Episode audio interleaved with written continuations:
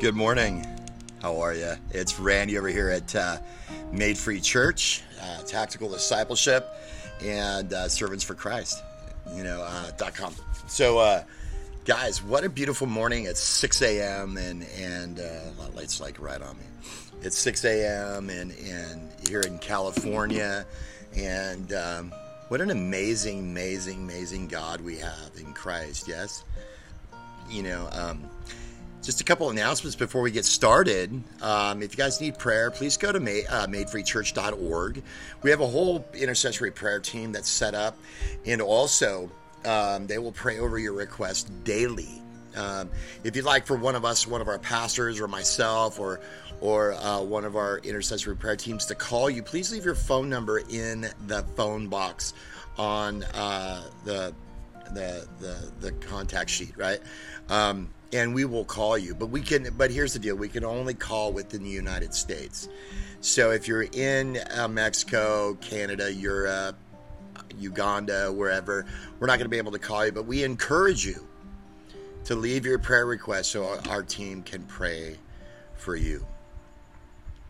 Um, we are going to continue our study here in First Corinthians. We're going to be in First Corinthians 4 verses 1 through 5. Um, yesterday was kind of a, um, I don't know, there was a lot going on yesterday, so I, I was just really distracted. So I wanted to apologize to you guys first and foremost because I was kind of distracted. I got a call and everything was disrupted and stuff like that. So um, please forgive me.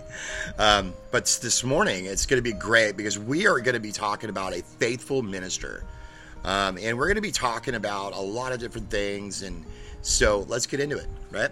Heavenly Father, we just come before you. We thank you. We worship you and we praise you, Lord. And we just, we just get me out of the way, Lord, and just let your word go through. We love you. We worship you. We praise you. In Jesus' name. Amen. All right, guys. So, uh, open up your word uh, to uh, open up your Bibles to 1 Corinthians 4 1 through 5. And we're going to continue our studies in the first letter uh, to Paul uh, to the Corinthians, the series that I'm calling Challenges That Christians Face. Now, one of the challenges that Christians face is a clear understanding of the characteristics of faithful ministers. So let's learn about this message that I'm calling faithful ministers, okay? Let's read 1 Corinthians 4 1 through 5. And it says this this is now, this is how one should regard us as servants of Jesus Christ, of Christ and servants of the mystery of God. Moreover, it is required of servants that they be found trustworthy. But with me, it is a very small thing that I should be judged by you or by any human court. In fact, I do not even judge myself, for I am not aware of anything against myself, but I am not thereby acquitted. It is the Lord who judges me. Therefore, do not pronounce judgment before the time, before the Lord comes, who will bring the light, the things of now hidden in the darkness, and will disclose the purpose of the heart. Then each one will receive his condemnation from God that's a pretty serious thing, you know, that the Corinthians were going through, right? So, you know, I've been a, I, I've been a, uh, I've been a, I've been around for about three years. You know, uh, well, it's been about three years since I contracted chickenpox. Now, since I had chickenpox as a child, uh, this was the second time that I had this illness, right? This sickness. And uh, I've heard people say that getting chickenpox as adults is very hard. Let me let, let me tell you, it is very hard in there, right? I was miserable. I wanted to die. I had pock marks all over my body, including my face, and finally, after more than two weeks, I felt that I was able to go back to, you know, go back to work. But I thought that I was well, that I might as well just grow my uh, grow my beard since it was I had a good start on it, right? And finally, about six months, I shaved my beard off and I could not believe the comments after I shaved my beard. Right? Everyone was glad to see that I shaved my beard, but as you can see, I have grown it back. Right? over the past few years, I have learned that the appearance of pastors is not the only thing Christians evaluate. Christians constantly evaluate their pastors, right? And all kind and, and all kinds of criteria are used to elevate their pastors, such as success, influence, giftedness, effectiveness, and so on.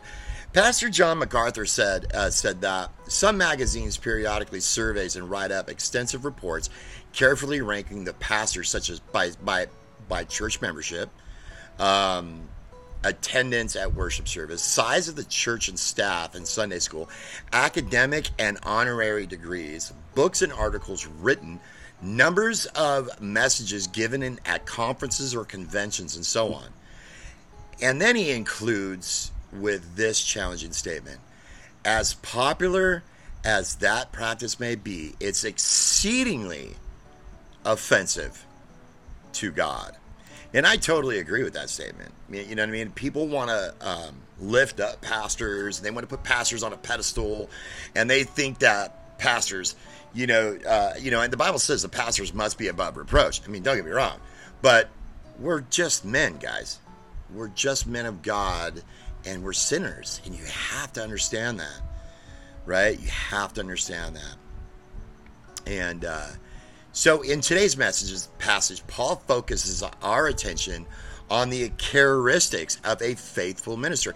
He sets before us the characteristics of a faithful minister of God. So, and so today's lesson, you know, we're to learn about the characteristics of a faithful minister of God. let's use the following outline, okay? Uh, the identity of the, uh, the, the, minister, that's in uh, uh, uh chapter 4, verse 1 the requirement of a minister, verse 2, and the evaluation of a minister, verses 3 through 5. First, let's examine the identity of the, uh, of the minister, right? Paul said in verse 1a, This is how you should regard us. Who is us? To whom Paul is referring. Us refers back to Paul, Apollos, and Cephas, or uh, Cephas is actually Peter in the previous paragraph of 1 Corinthians 3:22, it also refers by extension to all God's fellow workers that Paul mentions in 1 Corinthians 3:9. So, Paul is about to give the criteria for identifying true ministers of God. The identity of true ministers should not be determined by criteria of our culture, community, or even church the identity of a true minister is not based on success, influence, giftedness, effectiveness, popularity, personality, degrees, books sold, numbers, and so on. The identity of a true minister should be determined by the criteria given to us by the Word of God. So, what's the identity of a true uh, ministers of God? Well, let's see. Uh, ministers are servants of Christ. And Paul said in verse 1b, This is how you should regard us as servants for Christ. Right? Um, servants, it's it's uh, the Greek word is is hupokretes, means literally under rowers, right? They're uh, originally uh, indicating the lowest galley slaves, the ones rowing on the bottom tier of the ship. They were the most menial, unenvied, and despised of all slaves. Right? And from that meaning, the term came to refer to sub- subordinates of any sort, to those under the authority of another. Right? Christian ministers are first and above all else servants of Christ. In everything, they are sub- subordinate and subjected to Him. They are called to serve people in Christ's name, but they cannot serve people rightly unless they are first serve their Lord rightly. And they cannot serve him rightly unless they see themselves rightly as his underslaves, his menial servants. To look to look first all at the needs of the people is to fail people as well as to fail the Lord. A minister who becomes occupied with helping his con- congregation and community that he spends little time in eh, he's, that he spends little time in the word and is unable to meet the people's deepest needs because he has neglected the greatest resource for correctly knowing and adequately meeting those needs. That usually leads to compromising God's truths for the sake of the people's desires. Before all else, we must be servants of Jesus Christ, serving the Lord with all humility in Acts 20 19. And then, and only then, can we can he best serve people. Paul, uh, though an apostle, considered himself to be a galley slave of his Lord, and he wanted everyone else to consider to, to consider him and all of God's ministers as that. Galley slaves were not exalted one above the other. They had no common rank. The low they, they had they had a common rank. The lowest, right? They had the hardest labor, the cruelest punishment, the least appreciation, and the and in general, the most hopeless hopeless existence of all other slaves. As Paul had already written in in, in 1 Corinthians 3 5, what then is Apollos? What is Paul? Servants, diakonoi, right? Through whom you believed as the Lord assigned to each. A minister of Christ can you can be useful only as the Lord gives opportunity and power. We see that in, in chapter 3, verse 7, where it says, So neither he plants nor he waters anything, but only God who gives the growth. So, ministers are servants of Christ. And second, ministers are stewards to the mysteries of God. Paul said in verse 1c, This is how one should regard us as servants of Christ and stewards of the mystery of God. That's important to understand, guys. Right? Um, the Greek word for stewards, it's oikonon, uh, oik on omis, literally means house manager right? A person placed in control of the household. A steward is supervised the property, the fields, the vineyards, the finances, the food, and the other servants on behalf of, of his masters. Paul speaks of all Christians as good stewards of God's varied grace in 1 Peter uh, 4.10. But ministers are stewards in especially a very important way. The minister, as God's stewards, must be above reproach in Titus 1 7 because he is entrusted with proclaiming the mysteries of God. The word mystery is mostikron, uh, as used in the New Testament, which uh, uh, is that which was hidden can be known only by divine revelation. As a steward of God's mysteries, a minister is to take God's revealed word and dispense it to God's household. He is uh, he is to dispense all of God's word, holding nothing back. Paul could tell the uh, Ephesian elders, "I did not shrink from declaring to you anything that was profitable and teaching you in public from the uh, and from house to house, testifying both Jews and Greeks of, of repentance toward God and the and and faith in our Lord Jesus Christ. For I did not shrink from declaring to you the whole counsel of God. Acts 20, 20 through 21 and verse 27, which is profitable in all scripture, 2 Timothy 3, 3.16. See, the reason so many Christians have spiritual malnutrition is that so many preachers dispense an unbalanced diet of biblical truth. What they preach may be scriptural, but they do not preach the full counsel, the whole purpose of God. Pastor John MacArthur shared a story uh, of a magazine interview of a certain well known pastor. And this is not John MacArthur, but this is a, a certain well known pastor. The gist of his statement was this, and this is the well known pastor um, that he was talking about. I decided that the pulpit was no longer to be teaching the platform, but the instruments of spiritual therapy. No longer preach sermons, I create experiences. I do not have time to write systematic theology to give a solid theological basis for what I intuitively know. what I intuitively believe is right, every sermon has to begin with the heart. If you have ever hear me preaching a sermon against adultery, you know my problem is. If you ever hear me preaching a sermon about the about coming the coming of Christ, you know where my heart that where that you know that that's where my heart lies. So it happens I'm not hung up on either of those areas. I never preach a sermon on either one. I could not in print or in public deny the virgin birth of Christ or the physical resurrection of Christ or return or the return of Christ.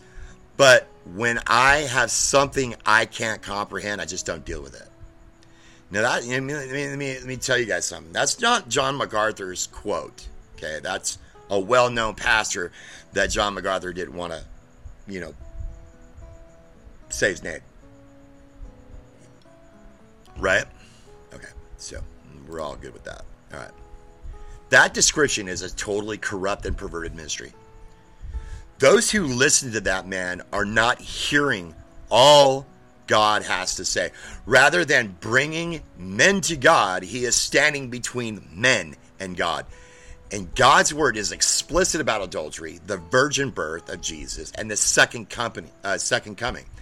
God's ministers are not required to fully understand the truths, but to proclaim them fully and faithfully. Otherwise, they will be like so many peddlers of God's word in in in, in 2 Corinthians 2:17.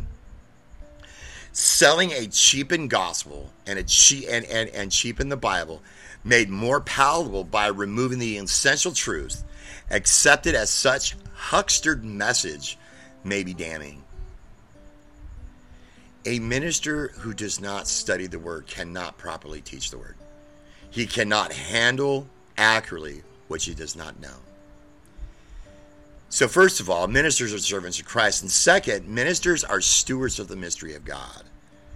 Let's look at the requirement for the ministers. Paul said in verse 2 Moreover, it is required of stewards that they be found trustworthy. The Greek word pistos for trustworthy refers to someone who is faithful, trustworthy, dependable, and reliable. A steward is entrusted with his master's household and possessions. He is expected to manage both well to his master's uh, satisfaction.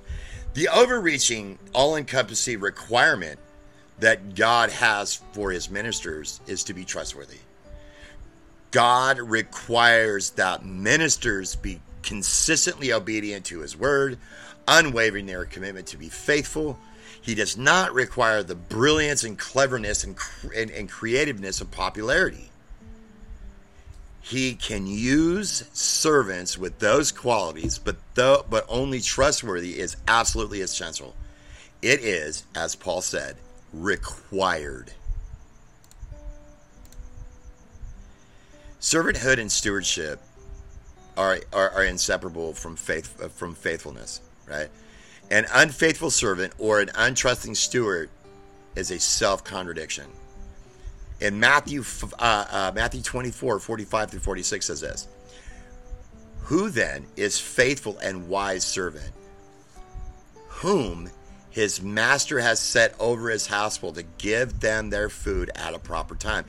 Jesus asked, Blessed is this, that servant whom his master will find so doing when he comes. See, when the Lord returns, the only absolute requirement by which he will judge his ministers is trust is trustworthiness. We were they true to the Lord's command. God supplies His Word, His Spirit, His gifts, and His power. The only thing that a faithful minister supplies is faithfulness in using those resources. The work is demanding, but basically simple taking God's Word and feeding it faithfully to His people, dispensing the mysteries of God, proclaiming the hid, hidden truth that has been made known. The, the best that any minister can be is faithful, which is just fulfilling the basic requirements. Let's observe the evaluation of the minister in verses 3 through 5. right? When it comes to the evaluation of a minister, Paul said that there were three groups who evaluate the ministry of the minister. Two of them did not really count. Only one evaluation really, really counted. So let's look briefly at each evaluation. Okay, first, let's look at the valuation by others. This is by you and me, right? By you and me, we evaluate certain pastors and stuff like that, right? Paul said in verse 3a, But with me, it is a very small thing that I should be judged by you or any human court, right? Paul made it clear that it was a very small thing that his ministry was evaluated by the Corinthians. And it should be a very small thing to ministers when their ministry or spiritual life is criticized or praised, whether a whether by a fellow Christian or any human court or any other human tribunal. Ministers can benefit greatly from those from the counsel of the wise, spiritual friend, and sometimes even the criticism of unbelievers. But no human being is qualified to determine the legitimacy, quality, faithfulness of a minister's work for the Lord. Matters of outward sin are to be judged as uh, 1 Timothy 5 19 to uh, 21 indicates. But apart from the from the discipline of a sinning ministers, no one can make absolutely accurate judgment to the faithfulness of heart, mind, and body of any ministers of God. A caring minister cannot be insensitive to the feelings, needs, and opinions of the people he serves. He should not try to be. A sincere word of appreciation after a sermon is encouraging, and it reflects a spiritual concern and growth of the listener's life. A word of helpful criticism can be a need needed corrective and even a blessing right um, but no ministers can remain faithful to his calling if he lets his congregation or any other human beings decide how true his motives are or whether he is working within the Lord's will. Because their knowledge and understanding of the facts are imperfect. Their criticisms and their compliments are imperfect.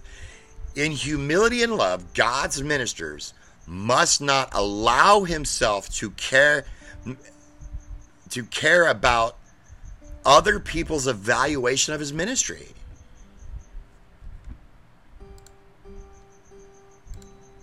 You know what I mean? So let's look at the evaluation by himself, right? In in in verse 3b to verse 4a. In fact, I do not even judge myself, for I am not aware of anything against myself, but I am not thereby acquitted. A minister must not allow himself to care about his own evaluation of his ministry, right? All of us naturally inclined to build ourselves up in our minds. We all look into the rose colored mirrors, even when we put ourselves down, especially in front of others, we often simply we, we are often simply appealing for the recognition and flattery. A mature minister does not trust his own judgment in such things any more than he trusts his own judgment of others. He agrees with Paul that his own evaluation may be unreliable as that of anyone else. Paul knew of this. Of, uh, Paul knew of no seriousness sin or deficiency in his own life. He says in, in 2 Corinthians 1.12, For I am not aware of anything against myself, but he knew he could be wrong in that assessment. Even as an apostle, he could be wrong in his own heart. He too needed to remember to take heed when he stood lest he should fall 1 corinthians 10 12 now we continue to explaining to the corinthians but i am not thereby acquitted you see he was not proud that he knew of nothing wrong, and he did not worry because he might be mistaken. His own evaluation, favorable or unfavorable, had made no difference of the way in which he carried out his ministry. And third, let's look at the evaluation by God. You know, in, in what, what Paul said in verse 4b, it is the Lord who judges me. You know, uh, I went through something about six months ago, and um, I was always I was worried about a lot of different things, right? But I was worried about the integrity of the church, and uh, you know, so I made a few statements and stuff like that, and you know, uh, but the cool thing, it's been more of a blessing than anything, right? You know what I mean? I had to evaluate myself and my actions. I had to evaluate everything that was going on, but it all came out to what was being said lies. You know what I mean? But that's okay because uh, my evaluation of myself, I started putting myself down, I started doing all this stuff because it was was made public. But, um, but there again, man, you know, it's only God who really, really judges me. No one else. I can care less about anybody else's judgment, but I care about God's. And that's the main thing. The only evaluation that makes a difference is the Lord's anyway, right? It is the Lord judging me. Only his evaluation counts. Paul had long followed the counsel he gave Timothy in 2 Timothy 2:15 do your best to present yourself to God as one approved, right? He was not concerned about presenting himself to others for approval or even to himself for approval, but only to his Lord's approval. See, ministers serve his people spiritually only when he is faithful servant of Christ and a steward of the mysteries of God. And God alone is the judge of the, the true spiritual value of service. Paul concluded his comments with verse 5, and it says, Therefore, do not pronounce judgment before the time, before the Lord comes, who will bring to light the things now hidden in the darkness and will disclose the purpose of the heart. Then each one will receive the condemnation from God. Let me close with by, by the following application. So be careful how you evalu- evaluate the ministers of God. All of us evaluate people evaluate people all the time. It's a part of human nature. But when you go to a movie with some friends, the first thing you ask after you see the movie, what you think about the movie? You talk about the plot, the drama, and so on, and after a short while, start evaluating the performance of various actors. In fact, once every year, an Academy Award is given to actors in various categories, such as Best Male Actor, Best Female Actor, Best Supporting Male Actor, Best Supporting Female Actor, and so on. That's all good and well, and there's a place for that. But when it comes to evaluating Christian ministry, be careful how you evaluate the ministers of God. The tendency is to evaluate the minister of God's based on success influence, giftedness, effectiveness, popularity, personality, degrees, books sold, numbers, and so on. However, there's only one criteria by which to evaluate the minister's God. The standard is trustworthiness, which is also known as faithfulness. And ultimately, only God's evaluation is one that counts. God has given the ministers His word, His spirit, His gifts, His powers. Ministers must faithfully use the, the use the resources that God has supplied. They are to preach and teach in such a way as to gather and perfect the saints. It's very simple, but extremely demanding. There, that is their calling. So let's, you know, may God help us evaluate the ministry of God's ministers by using the correct criteria of the evaluation. There is a lot of false uh, of false teachers out there. A lot of there's a lot.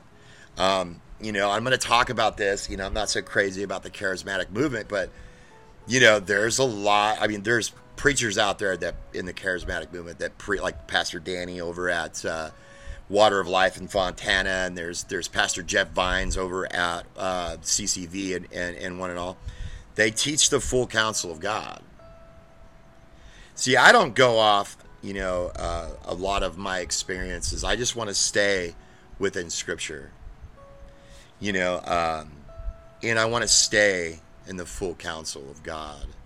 You know, my opinions and my experiences and my past they're good for you guys to know, and I do share them and stuff like that. But I want to stay in the full counsel of God.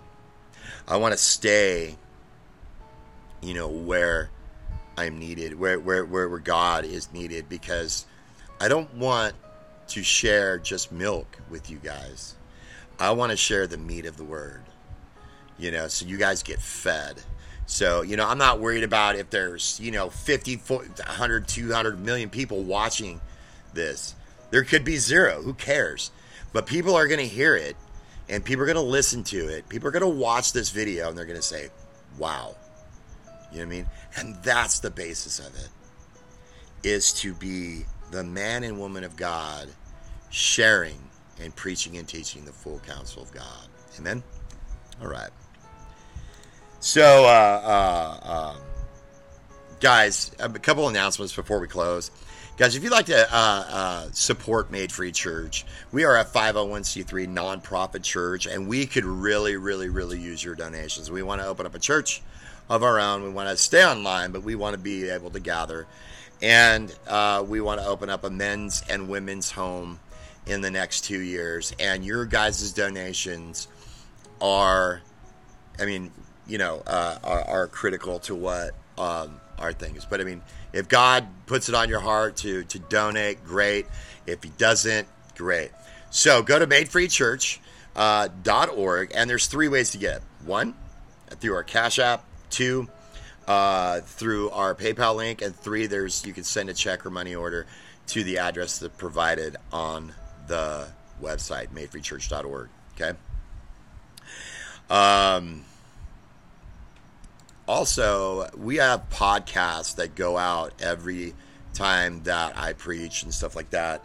So, guys, please, you can check us out on Apple, Google, all that good stuff. Okay, all that good stuff. And we also have a new discipleship ministry called Tactical Discipleship. And so, if you want to be discipled and you want to do that, go ahead and go to discipleship tacticaldiscipleship.org. Go ahead and sign up. And if you're a mature uh, Christian and you want to be a discipler, we train you up to do that as well. So go to tacticaldiscipleship.org, go to the sign up sheet, and sign up there. Uh, if you guys like to check out my personal blog, you can go to servantforchrist.org. That's servantforchrist.org. And guys, please check our friends out at 120 Army. That's 120army.com. They just launched a new app. It's really amazing. It's updated and all that good stuff. So go download on your iPhone and Android. Um, you know the 120 Army app, right? And guys, we want to thank you for watching today. You know what I mean? It's it's been an amazing serving you guys this this year and a half, and and we just want to say thank you for watching and listening and all that good stuff. And it's just been an amazing journey and, and we love you and we want to pray for you okay? So heavenly father thank you for your word. Thank you for this time. We love you. We worship you and we praise you. In jesus name amen. Guys you have a great monday. God bless you